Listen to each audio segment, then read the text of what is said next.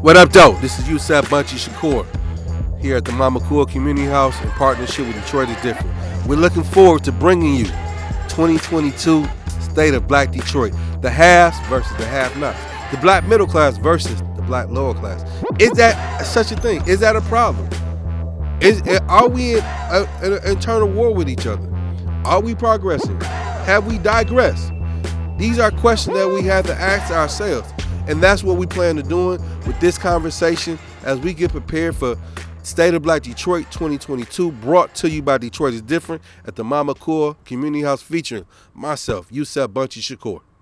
Welcome back to the Detroit is Different podcast studios. And I'm here with a couple of uh, definitely people that are very familiar with Legacy Detroit, because that's what we call it. The Legacy Detroit are the people that got the roots here. And uh, one actually got roots to my community for real. So uh, that's definitely deep. Two friends of Detroit is Different. We did a good discussion around Juneteenth. We talked diversity, equity, inclusion, but in a lot of ways, those are just like some fancy terms terms for basically getting the justice balance that we need as people that are legacy Detroiters.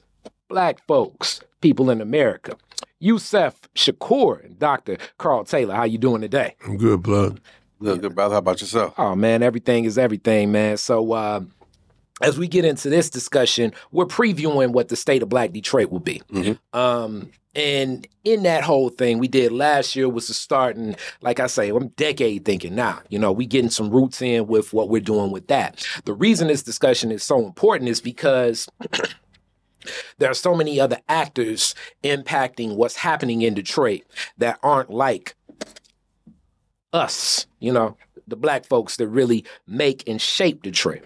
Right. You know, Dr. Taylor not only has the academic background and the historic perspective. He has a real life perspective, connections to people that have been here for years. So, him f- helping frame what discussions like this come with hit on multiple levels. So, let's start off with Dr. Taylor. So, when we think about the state of Black Detroit right now, today, haves, have nots. Mm. What's the separation as far as just not the the what it is, but more so what we thinking between haves and have nots in a city like Detroit right now for black folks? Tough question. Really tough question. Because things have deteriorated in some areas, in particular in formal education, hmm. but they also have become very um, challenging in terms of socialization. So I'm just sitting here with brother Yusef and laughing. We're talking about. I came up because I know your family. Yes, just found out. Yes. So I came up in the area over here that streetlights came on, and folks, when in the summer, we knew what you know. Your if my mother had to holler Al because he just I'm right here. He meant I'm right here across the street, and because of the streetlights, unless you were right under the streetlights, we couldn't see him. Mm. And so he said, "I'm coming." He knew that but some other folks was we knew that was a clarion call. So Yusef and I are laughing because now I'm very disturbed. There's no such thing. Mm-hmm. There's no kids are out, young people are out. A lot of them coming and going at any time. We had a social order, and the same thing with education. Many of the parents in those days, talking about the have-nots, demanded that their children have an excellent education mm-hmm. that they were providing at the public schools. So they're very quick to look to the teacher and the administration and the PTA and all that was exist. Those are formal structures that today have, in my humble opinion, have changed immensely. And give you a good example. Um, teachers and educators in those days were like all black professionals mm-hmm. were like unspoken of. They were like gods and goddesses. And so you if you went to school, we would laugh when we were in class and I looked out there and I saw Carrie's mom there and I'd look at you and laugh and you dropped your head because you knew that that moment the teacher went there, stepped outside, said a few words to your mother, and if your mother looked at you, the whole class felt that look. Mm. And if the teacher said, "Come out here," and you didn't have nothing to say. It was all the teacher, and, and it was nothing. Well, I go fast forward.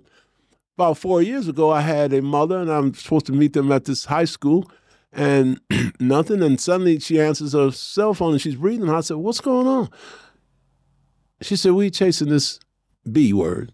Mm. We chasing the the B was the principal, Wow. and we beating her down." And I'm like, "What are you doing?" See, so that was that that was unheard of. Have nots or halves. There were certain rules you had to follow. They they were universal at that time. Now it seems in a lot of places there are no rules. So Yusef, on that, there are no rules. Um, picking up with that concept, why do you feel people may not embrace rules or have like a standard or structure for themselves and how we're gonna um, engage one another? Because that's really what it comes to. We, we care about how we're engaging one another. Right. So in the, in the framework that Carl laid out, if he had talked about what he normally probably would is the third city, right? Absolutely. Thank And- you.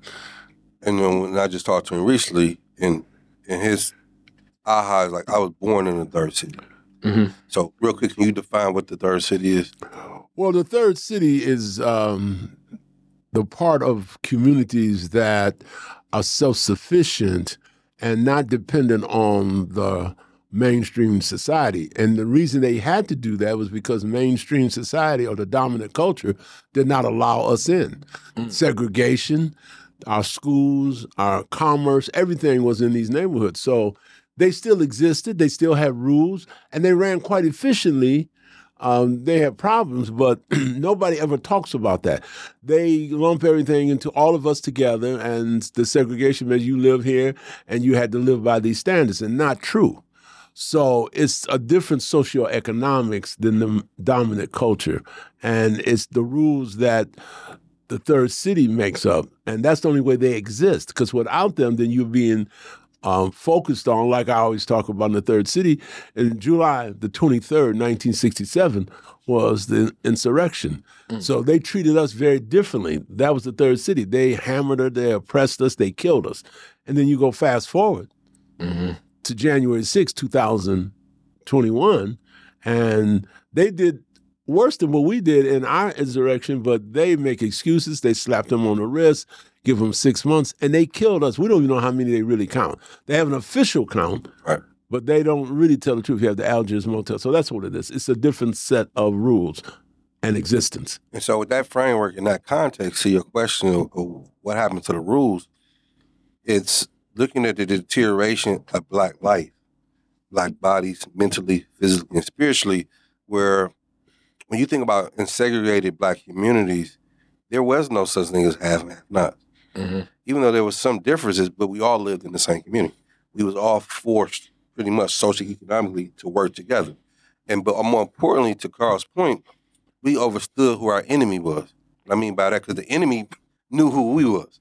We we all was discriminated against equally. We all was treated a certain way, and so as a result, we had to figure out how to work together. You know, again, that's what created Black Bottom um, and Black Wall Street. All these these uh, prominent Black communities, and despite whatever depression was, and it wasn't until like folks, and I'm not and I think there's a deep conversation that we have to have deeply within our community. I'm saying I'm talking about black folks. Mhm. Those who have, like, I'm working on my PhD right now, right? Mhm. And sometimes we, those who of us try to want to make it out of the neighborhood or whatever, we say that you're trying to be white. It's not. That's not the case for everyone. Yeah. Or you're trying to better yourself. You're trying to be white.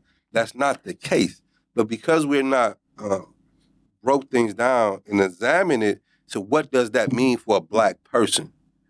W. Du Bois, a, Booker T. Washington, Ella Baker to be black, Malcolm X, and you know Carl Taylor, um, and and we all don't have to live in the same neighborhood, but it, it comes down to interest though. What interest are we trying to serve? At some when Carl era, you know how he grew up, they were serving the, the interests of black people. Mhm.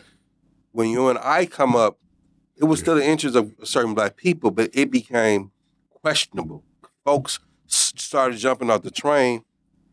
You know, I can make money over this way. I can do this. So our infrastructure began to be compromised mm-hmm. because of a lot of the decisions. And so when I come up, um, you know, you come up in a two family household, Mhm. but a lot of us who come up in a single family household, which also again that family structure is is compromised at its, at its highest level, and the community become compromised. The floodgates come with the with the gangs, the drugs, like so. This and this is a, a subculture. This subculture is now is competing with the value. Again, I mean, I remember growing up. I could if I didn't say yes or no, I got smacked in the mouth. Mhm. I mean, that that was just a rule. Like, yeah, you couldn't say yeah no. That just you did. Your grandmother and your mother didn't. Well, that's funny. That's that's. A, I'm sorry, but I have to say, Al and I were talking. to My brother Virgil, we were laughing the other day. And the F word in our house was the F word in our house was, as kids, we could not say "forget you." Mm. That's how strict it was. And so when I take that as a researcher, and Yusef is right, I go into homes and little kids are calling each other MFs and so on, so on, so on. That's their norm. That's why I, I did this essay called "The Normalization of Ignorance and Violence." So I had some doctoral students with me, and they're black, but they're from other cities. And so they said, Dr. Taylor, do you hear what they said? I said, yeah, but that's part of their everyday Culture. life. Right. And, and and when we talk about these cultures being that way, like you touched on, uh, we were speaking before this uh, about just that connection. Um, you and my mother both graduated from Central, but Right. Central was, as people don't know, I mean, that's that's America's first public high school. Like it, it's a lot of stories that go back to Detroit and the roots and that transition from basically being a, an, a such a majority Jewish That's a Jewish community. Community, It's a- school, yeah. like everything. Even these homes, as as I'm learning, like have these scrolls in most of the like in the structures of the That's right. doorways that are pra- that are Jewish prayers in Yiddish about you know um the sanctity of different religious uh, buildings. yes, The synagogues. I lived on Elmhurst and 14th. And right across the street there is one of the biggest synagogues in the area. Beautiful. Now it's a a church, a, a Yeah. Baptist. Uh, was it New Beth? No, is it? it's um I forget the name of that church, yeah, but I- but right there. You're right. and and, and when we think about um as as many times i think historically black people end up in positions of leadership or at least with the titles of leadership. Mm-hmm. And this system does not provide those same resources. I think central um that being a northwestern graduate and the president of northwestern alumni like the stories i hear about what was there mm-hmm. that they were complete competing in a lot of ways with the parochial, like the ca- Catholic schools, where people would say, okay, if you were a black half at that time, mm-hmm. you're going to go to Catholic school, and, and and you know academically, athletically, like some of the stories that I hear, and then there still was a lot of street things going on back then too. But even the way that it was was more rules and orders to Oh, where people A- absolutely. And how people will respond. it's very complicated. You have uh, uh, some brothers, uh, Mark Humphreys is one, and uh, Daryl Buchanan, and both of them went to visitation and DePorres, and a lot of people don't know that history there. Those are Catholic schools. Uh, playing for Central, we never, we occasionally would um, scrimmage with. Um, visitation, but they were class, I think, C. And at that time, Detroit Public Schools was class A. So we were too big, and and so it was just it was a different world. And so there's a, but it's complicated, and you have to be very careful because some folks became very bourgeois and were making money, black professionals, and they still had the community at heart. Then there are other folks that made money and had nothing at heart but themselves. So it's really complicated. You can't just say he's bougie, he's poor. It, it's a very fine mix, and that's why I'm glad to be with you guys. Like I'm blown away this morning because I actually went to school and have a history with your mother, knowing her quite well. So mm-hmm. I see her picture, I light right up. Oh yes, but because in those days you had to treat young black women a certain way, mm-hmm. or talking about slap, they you couldn't say something. Then you go, Yusef made a, a powerful point earlier about hip hop. Then suddenly we're using the B word and what is a woman and, and the sexuality and everything has changed. And at the same time, you're talking about independence, revolution, all of these things. All of this is very complicated. I mean, and to Carl's point, there, there's a, a lot of moving parts. Mm-hmm. And so, as these moving parts, you also have to name there's capitalism, there's racism, there's there's education, there's interest, right? And so, as a, as a as black people who who have been oppressed for, for multiple years, right? And you're trying to, like, who who am I to tell you, like, man, you can't succeed? But what we still have not defined what success is. Success is. I mean, and you know, looking at Carl and his success, and I'm pretty sure like he he have been applauded on a lot of levels, but also been criti- criticized as well, Mhm. right? And this is the the dynamic of, of anti no and living in an anti black world. Mhm. When when when one of us make it, we first oh that nigga he changed. That nigga he ain't he ain't connected to the hood no more, right? And some of it may be true, but in that truth there's some confusion, and we're, we're, we've A lot of lost confusion, a lot right. of confusion. and also it's a, it's a, it's a level of hurt and pain, Yes. and that hurting. So so when I see Carl doing better, it's a reflection of I can do better, but I don't know how to do better.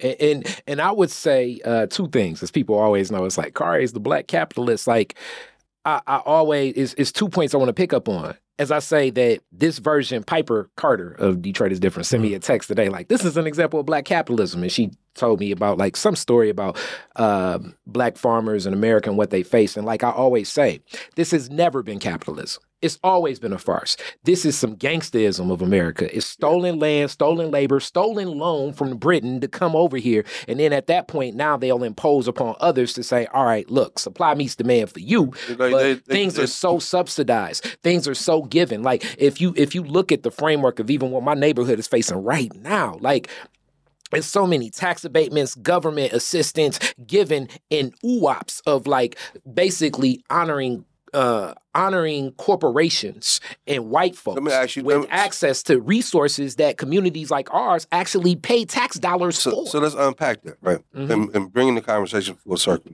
How how many black folks you think have allowed for that to happen? And see, this is where I would, you know, the philosopher in me, I would say many.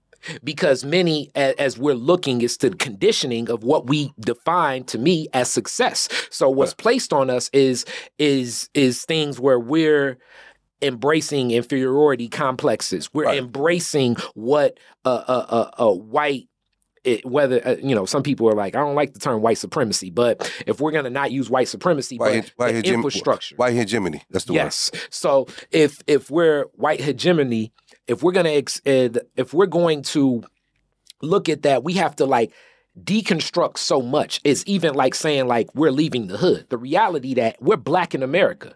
Wherever you're at, it's not if if it's designed, if it says that this is a great place and this is good for you, it ain't for us. But let's, so let's so let's stay there and unpack that though. So the the philosophy behind the individuals who the white hegemony f- structure, Mhm. And I, and I want to make the point around the, the the black folks, right?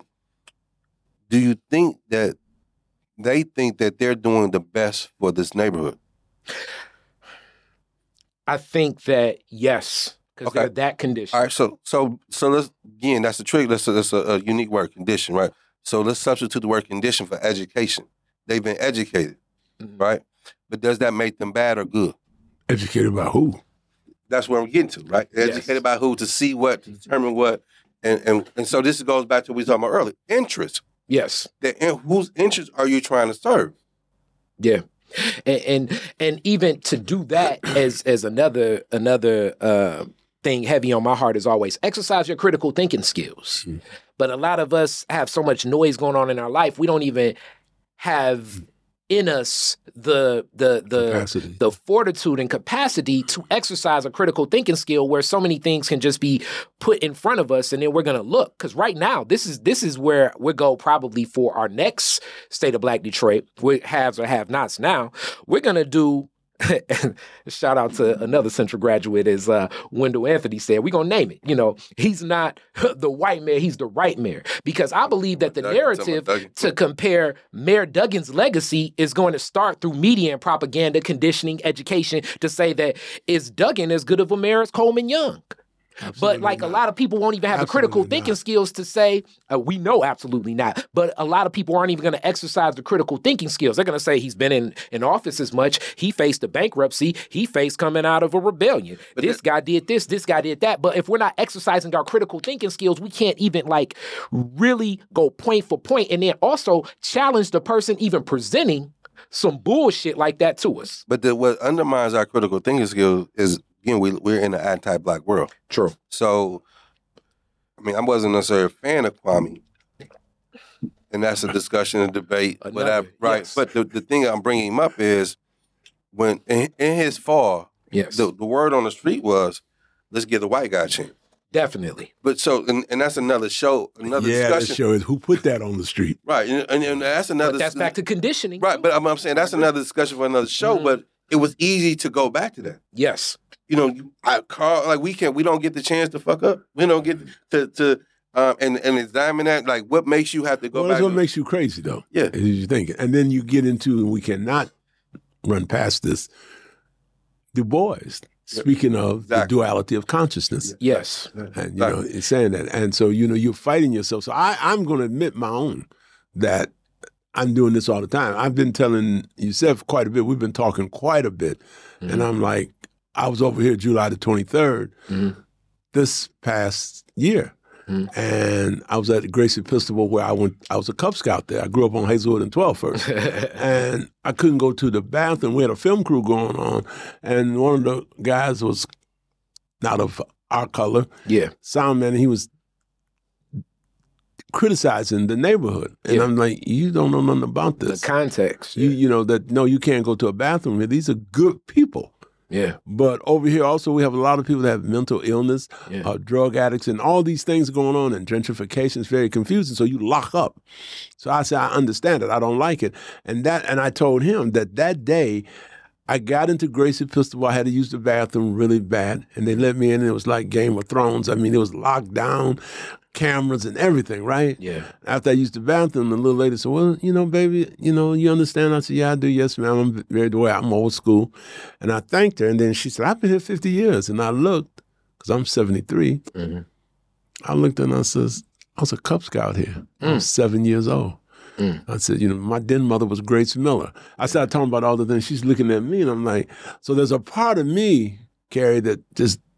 I'm in love and I want that to come back, and that ain't coming back. And, and and I would say even in the context of coming back and, and having that that goal of of success because i recognize what what yusef said some people i feel like it, the the mental is like they will have that critique they'll say you know um, you left, you ain't down no more. But in reality, their embodiment is the minute they're feeling trapped in these communities, which it's like it's like thought and reality are are, are so interconnected. And, and when I say that, I also want to bring this up. Coming from the rebellion in '67, you had the burgeoning of of the federal government because of the Cold War and um, and Detroit basically being the manufacturer of so many weapons. And this is a Kari opinion. Basically, so much government money was funding so many of these institutions that ended up being like nonprofit organizations. One of my one of my aunts. Uh, Emily Garland ran started like Lula Belle Stewart Center. You think of mm-hmm, mm-hmm, Focus Hope. Mm-hmm. You think of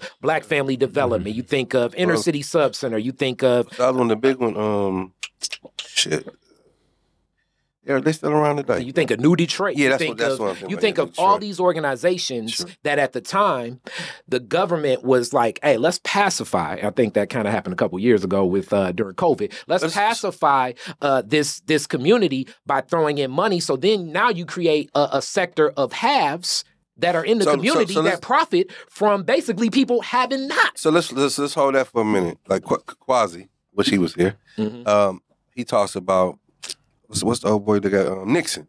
Yeah. When we talk about getting black capitalism. Yes. Also, like Nixon is doing this whole time period Definitely. where it also creates this new opportunity of because this is the what doesn't get discussed is undermining what the black liberation struggle, Mhm. undermining the Black Panther Party, organ, organizations like Republic that. of New Africa. I mean, you- you're talking about you're talking about a mentality. You're talking about a wave of individuals. So you know, the, the community that you grew up in, I would name it as black self determination. Mhm. It determining our community controlling resources despite what's going on, right? And so what you what, what you're talking about is a very sophisticated way of conditioning our communities to be dependent on individuals whose interest is no longer working for our interest. Again, it goes back to that. It's it's clothed that way, but know, what we know nowadays, again, in all our ende- endeavors, who's ever paying for for what's going to be in design, controlling Yeah, the out the outcome of it. you got to pay the cost to be the boss. And when, when- and if we don't if we don't have control of our own resources, then ultimately what we're doing is cannot and will not ultimately be in the best interest of black people because But you you you have to take a time out. You have to admit that it's so complex because Yes. if you are there's a difference between existing, Mhm. living, and exact yes, all of that. So at a certain point, I'm saying, yeah, that's all fine. I don't care who it is running the thing, as long as I get mine to survive, to take care. and, and and and I say that this is what's so unique. And then I mean, these are organizations and people I look up to because like part of this is it's like as you say, it's complex because it's a layer of conditioning. And almost like every step, even as I, you know, Detroit is different gets grants. Like as as as I interact and engage, I have to recognize part of if the mission is built on helping people that have not, for me to have then I'm going to need people to be in have not positions. Mm-hmm. Hence, like the whole quote, quote unquote, like the idea is, is, you know, if you talk to a police officer, crime is always going up because without you crime, just- you don't have a job. I have no job. Duh. Mm-hmm. You know, it's a symbiotic relationship. Mm-hmm. So you you you it, it's it's layers of things and, and then you you end up in these spaces and places. And now like you say, instead of like being aligned with the people, we have people, you know, chasing philanthropists. You have people, you know, tap dancing. It's like, yo, I would rather go to this convening by I don't know, I mean by the Disney Foundation than than be in my neighborhood when the brothers and sisters are just connecting and I can drop some knowledge, drop some gems on them. But again, it's a sophisticated process of this is the new leadership. Mm. And before, like, well, I love when I hear you talk, right? And you talk about your mother. That was a that was a form of leadership. Right. She did. She wasn't wait, waiting on the Skillman Foundation to pay her to go help those girls. Right. She wasn't waiting on the Kellogg Foundation to give give her a bunch of hula hoops that she had to jump through. It was in her heart. Right. So again, when, when listen, so when we think about the best education that any black person got in America was from that black teacher who just loved to teach, who understood the challenge that that you face. I'm gonna, I, I, I'm, my books ain't good, my classroom ain't good, but she damn sure teaches good, That's right. and and and that's what produced a Carl Taylor. Right. That's what produced a card. That's what produced a Yusef Bunchy Shakur in in its own way. And and really solidifying this, my point is, we have three brothers here, right, who represent different different different legacies of Detroit. Yeah. And what's what, but what's central amongst all of, particular, like when I when you and I met, Mhm.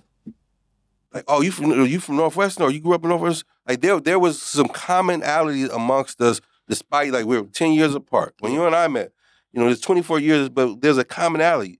We grew up a mile apart, where where we could see um the the the the the common interest, right? And being and, and same here, and being able to share our resources. Do we all agree? Fuck no. Mhm. Uh, when you're wrong, I can tell you. When I'm wrong, you tell me vi- vice versa. But however, we share the same passion, the same love for the, for Black Detroit, because that same Black Detroit shaped us. But it's all within that complexity. Like my family, and I didn't understand the half and the half nots until when I was in the youth um, Maxey training school. My grand my grandmother dies. I'm I'm on the um, verge of getting out. My caseworker realizes my family, my mother's brothers and sisters, they all you know very live very extreme lives and whatnot, and they have a conversation and tell and say, uh, we don't think he should go back and live with his mother in that neighborhood because we don't think that's a safe place for him. Mm. My caseworker comes back and tells me that. I'm like, what you mean? I'm going home with my mom. That's all. That's all I know. Mhm. But it, it it taught me then the difference in the dynamics within the fa- family structure, because all my uncles they they worked in fa- a factory, had factory jobs. My auntie husband, she meant well. However, not having a conversation with my mother about how how do we we build That's up. so powerful. That it's so powerful, and yet at the same time, um, you make a lot of mistakes on both ends because who makes the final decision? Yeah. And so automatically many will say your mother should make the decision. It's her child and you and so forth. Then there's others who can say, uh, I loved it on the wire when um, there was a part where um, where the young brother that was in middle school and his bro- and his father was locked up. Yeah. And then they take the middle school brother and it's like uh, and they even asked Wee-Bey was his dad. Yeah, Wee-Bey okay, was yeah. like, Love yo, yeah. my son, he was like, you know, and the mother definitely i i- more in street life and sees that the son is not really in that mix. You know, the son and the father have like, you know, that those are those scenes where words are spoken that aren't spoken. Well, he wasn't built for that. That that was the whole Exactly. thing. You know, he wasn't built. Yeah. My point is very strong in that we have to be very careful. It's each individual happening. Yeah. So I look at him when I met him, and so I'm that guy that's been programmed a different way. Yeah. I didn't see, as a matter of fact, I was telling I don't think I'd have liked him when I was 13, and, and I wouldn't have. I Because- know. I'd, I'd have lost my bike to that guy. Yeah, that's right. That's exactly. We're laughing. That's laughing, but that ain't funny when you're 13. You say, "Oh, here come that nigga, Yusef, or whatever his name was." And so I'm laughing. We're laughing, sharing something, but I'm mm-hmm. like, I didn't realize what was going on with him. Honestly, grew up in the neighborhood, but I did not realize and appreciate until I became a researcher.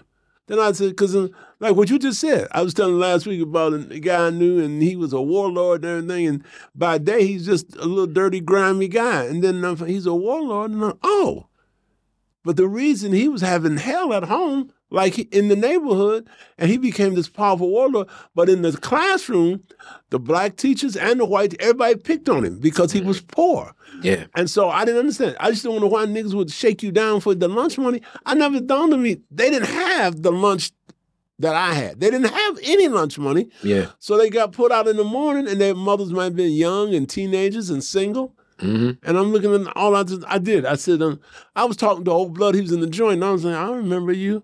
And I knew his name. And he's looking. He didn't remember me because the drugs and everything. Yeah. And I looked at him. I said, I hated your ass. I mean, I wanted to kill you. And now I have nothing but compassion and I wish I could have helped you. And then I felt like, oh God, you didn't get any breaks. So it's very complex, is all I'm saying. The haves and have nots, we have to be very careful before we put that label on folks. And and the conversation of it is is to being able to to frame it to de- deconstruct. Um, H. Rap Brown once said, "You know, the middle class is really it's it's it's, it's a myth, It is. and, and and it's a myth based based upon." Like again, we live in a capitalist society, right? And capitalist society only meaning I'm talking about from an economic standpoint. And what you keep talking, we referencing, uh, we all been conditioned to what? Chase the bag Yeah. take and and then to even go deeper who don't who doesn't want to have a, a brand new car right? Who doesn't want to have a, a nice home? Who doesn't want to be able to live in a nice nice neighborhood? Like if someone said they didn't they lying. That's right. i i want to I, in all my revolutionary thought process i want to be able to you want to move on up. yeah right. And but it's within what you brought up the w. Du bois. That that, that's what makes that so profound. However many years later, that when he wrote that, right, mm-hmm. Mm-hmm. The the the warring of two swords, so, uh, souls, being black and being American. When you saying they don't coexist, like Yeah. it's kind of in the same thing in the Bible. Like you can't serve two masters, Yeah. and and in, and until we uh, rectify that within ourselves, because because ultimately, I would never condemn a a, a, a mother who decides to move to Southfield or Yeah. Oak Park because of the school system, right? Yeah. I sympathize to, as a researcher. I sympathize with that situation Yeah. and there's deeper issues that we're not getting talked to. The infrastructure of our community has broken down. People have scattered, and for, mm-hmm. for and so like the word hood, Yeah. which identifies the third the third hoods, right? Third city. No, no. So the Oh, third third city, hood. third hood Okay. is is the mutation of went to a whole nother level. yeah. And what we hear in rap songs, what we hear in acting, I got to make it out the hood. Yeah. And and when we think about other communities, they're they're trying to make it out, but they don't lose connection.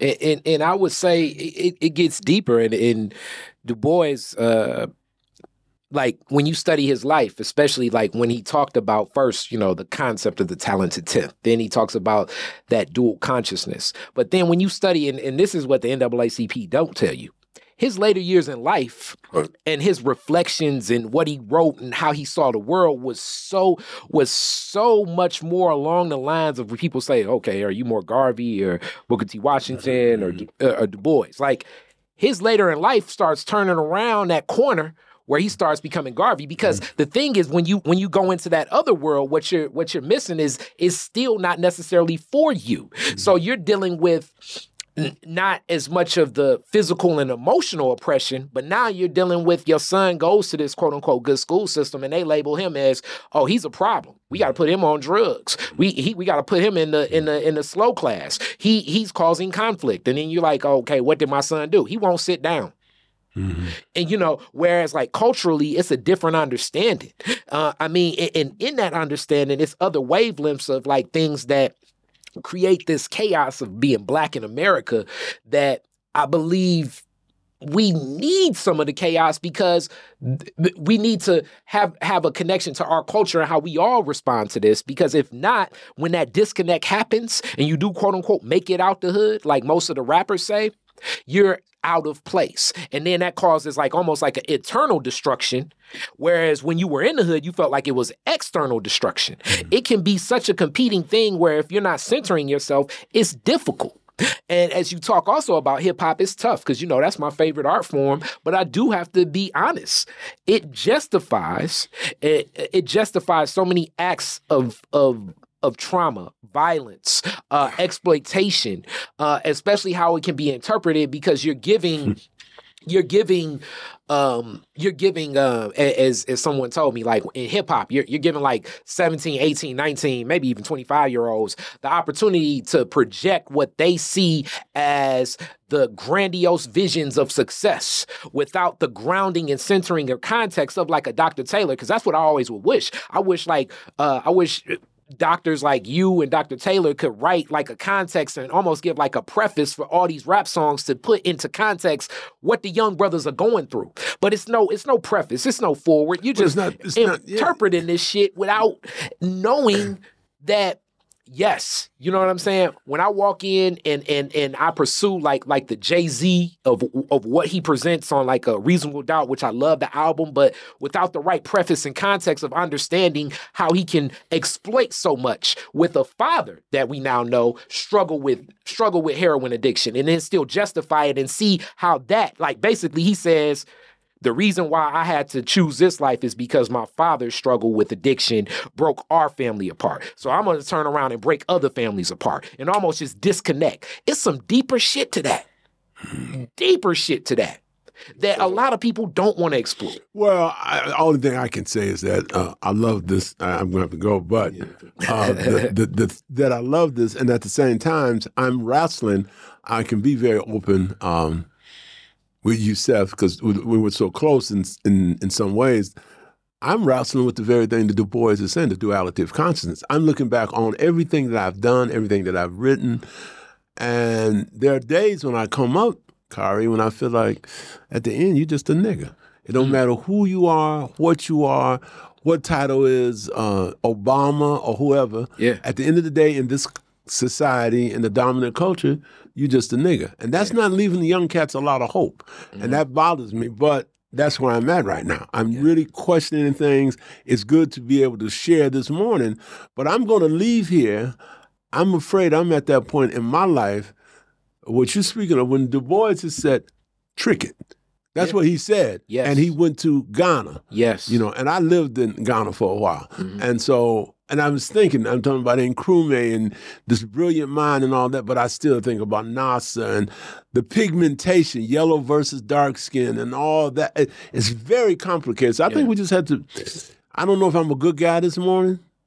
I don't. I really no, don't. You because the, you the perfect no, guy. I am I'm the perfect guy. I mean, that, I mean, and that's the thing of being uh, black in America. Mm-hmm. How often are we allowed to be vulnerable with each other? Yeah. Mm-hmm. Often we're we're allowed to, like in your position are you allowed to say I don't know? Are you allowed to say like, I, I, out of all my success, I'm wrestling is, is it it didn't take me from not still feeling like a nigga, yeah. and that's powerful. Yeah, because because reality, we all feel that way. Yes, in some form. If if we're honest with each other, right, and if we un- open that up, this is where it removes that dynamic of the half and the half not. Because here's here's the, the flip side of it, right? no matter how successful you is or not successful being black in America, right. you get pissed off at a black person first. The first thing you're gonna say, fuck that nigga. Yeah. whether you whether you successful or not successful, that's you- the first thing you gonna fuck that nigga. I I will give you guys a closing point. I want you guys to give a closing point because yesterday I, I go to the bank for a transaction in business and it's enough money in the account and I'm driving through the drive through and it's just that classic banking while black. I'm on the phone with Suzanne. Shout out Suzanne. And then the lady's like, give me another form of ID. I just don't need your passport card, which a passport card is an internationally respected ID, but it's one of those microaggressions where it's like you see the money in the account, but it's like, no, I'm like, this is, I'm like, you doing that because I'm black. And then the lady right, was like, right, well, I'm right. black, so I can't That's be racist. I'm like, you don't even, you're not even questioning this because I bank all the time. I got one for you. I got one for you. You know? I'm coming. Amen. I just want to get up. I'm in a hotel. I won't say where I'm at. So Uh-huh. I'm dressed and I'm coming out and I'm got to watch my medicine and all that. So I go into. They have a open breakfast for if you stay in the hotel. Yeah. So there's a black woman there, and she she catches my. She's looking right at me. You know, I'm Mm-hmm. a big guy, and I walk and she says, "Can I help you?" I'm like, "You ain't said that." To, it's None of about these people. thirty people in there, Yeah. and most of them are white. She said, so I said, uh, "Yeah, I was looking for a donut." Because I got to get out here and see my fellows, Mm-hmm. and I need to have. She said, "Well, we don't have no donuts." And she said, "Are you registered here?" I'm like, "Girlfriend, you didn't ask nobody else." Yeah. But I behave myself Yeah. because I'm intelligent and, and all these things. And I pull out my my room key and uh, my ID, and I say, and I'm I'm mad, I'm drugged. I'm like, you ain't saying everybody, and all the other guys there are getting. Can, can I get some yoga and shit? And I'm the only one. Yes. You see what I'm saying? And so, just like what you're saying, the same thing in the bank. And then I got to show five pieces of ID. Yeah. And the same thing when I was checking in yesterday, I, and they had my credit card and all that. So a black woman who was behind the counter, she kept looking. She and the white girl was just doing me in. Mm-hmm. I got to see another. Huh. Yeah. And so I keep telling him and, and Al and everybody, I'm like, I'm at a bad point, man. Yeah. I can go. I could have went into. Then I come out. You ask me how I'm doing. What the fuck you, you think I'm doing this Yeah. morning? It's cold, the heat, and then you just looked at that heat bill. Mm-hmm. yeah. I mean, yeah. I mean, this is this is live, and this is a part of the community commitment. As people, as all my podcasters, you know, Josh Adams, the comedian, and T Bar and Piper always say, yeah, you know, it's cost so much. I mean, this is, and I wonder how my neighbors do it. I mean, I'm I like this social entrepreneurship, but man, I got for January fourth, meaning like the start of the year after Christmas and all that. I'm looking at seven hundred dollars worth of bill. You know what I'm saying? So this is what keeps it up: four hundred twenty nine dollars and three hundred fifteen dollars and sixty seven cents. You know what I'm saying? So who's This the is gangster? reality. That's what I'm doing. You know. And oh, and I've got and so when you describe the dynamic of Jay Z, right? Yeah. And remember what you said before capitalism, it was white gangsterism, Yeah. and that white pathology is what is embe- embedded in us, Mm-hmm. and through through particularly through hip hop. Yeah. And I think hip hop has become like that modern day so called black middle class, the same way Mm. in your generation, the, the four, what they Mm. offer, right? That's deep. and and through the music because now like like when you grew up you you you saw the the, the players right and how they dress Oh yeah. it's it's a different Right. two different lifestyles right the way they presented themselves they still this there was still a sense of hum, hum, humanity to the to those individuals even though what they was doing wasn't right when you look at the hip hop artists there's no soul in these guys. They're they're they are just what the media has made them what the what and and and this is what's being fed to us. And so for a young brother and even young sister if you're if you're trying to be the next jay-z you're trying to be the next 50 cent. That's a good point. Excellent point. it's, it's only so many so much room for the for you to be the next 50 cent the next jay-z. But to be the next 50 cent next jay-z what i gotta do i gotta talk about all the niggas i shot That's right. Yeah. all the bitches i fucked Right. Mm-hmm. you you know this is the this is part of the vicious cycle and then when you get it you still gonna talk about it Mhm. because that's what's making me my money Mhm. Yeah. and at the what at Where the does it stop? right at the expense of black people of black bodies of black minds and so this is where trying to center this conversation because ultimately we all have shared some form of pain Mhm. from being black in america Yeah. and it's taken it like technically i live a middle class life right Mhm. and when I when I li- when I when I drive from where, I, where I'm predominantly at, my neighborhood, zone eight, it scars me. I, I I wrestled with that, right? Yes. Because of when where I live at now, I get mail from from politicians. I get people knock on my hey, sir, how can I assist you? Like Mm. shit, when I was down there, we we didn't exist. Yeah. This is how this is how creating the lopsidedness of this community. So what we know is as, as researchers, and I think we're all researchers, and we all know the reality. If if if you are a person who have been neglected, you begin to live a neglectful life. That's deep. So on that, yeah, it's coming up. It's heat. Thank you, brothers, both. Um, State of Black Detroit, December 30th. So it's it's moving fast. Um, you know, that's a that's a powerful day. We're gonna keep growing with this concept. You know, it's a purpose uh behind it. And and and that foundation, it'll be in person, also streamed. Uh this this is powerful. And like what Dr. Taylor said, because yeah, and, and what Yusuf said, it, we all will battle that consciousness of like, damn, am I still a nigga? That question keeps coming. I mean, that was the Jay-Z song, still nigga. You know what I'm Yeah. saying? So it's like this whole concept becomes so strong in all of us. So as much as even I mean, we gonna leave on the Jay Z point. As much as Jay Z said, "I'm not black and I'm OJ," and he projected on the OJ. If you're smart enough, you can hear that he's saying that song about himself. Mm-hmm. That's a song about Jay Z. Mm-hmm. Meaning I've traveled the world, but he still is checking into a hotel, having to show five forms of ID mm-hmm. you know, probably bought out like 10 floors in the in the hotel and they still look at you like, motherfucker, we may arrest you unless you to help. You know, uh, Mr. Cooper dealt with that like two weeks ago, where you know he just sitting in the hotel lobby where they like, yo, man, you gonna have to show us your purpose for being in this hotel lobby. Right. It's mean. Thank you. Thank you guys. Peace. Black revolutionaries, distillery owners, Italian fashion retailers, and Motown Grammy winners all share their best stories never before told in any other media outlets on Detroit is Different. Visit DetroitisDifferent.com or download the Detroit is Different app on Apple's App Store or Google's Play Store.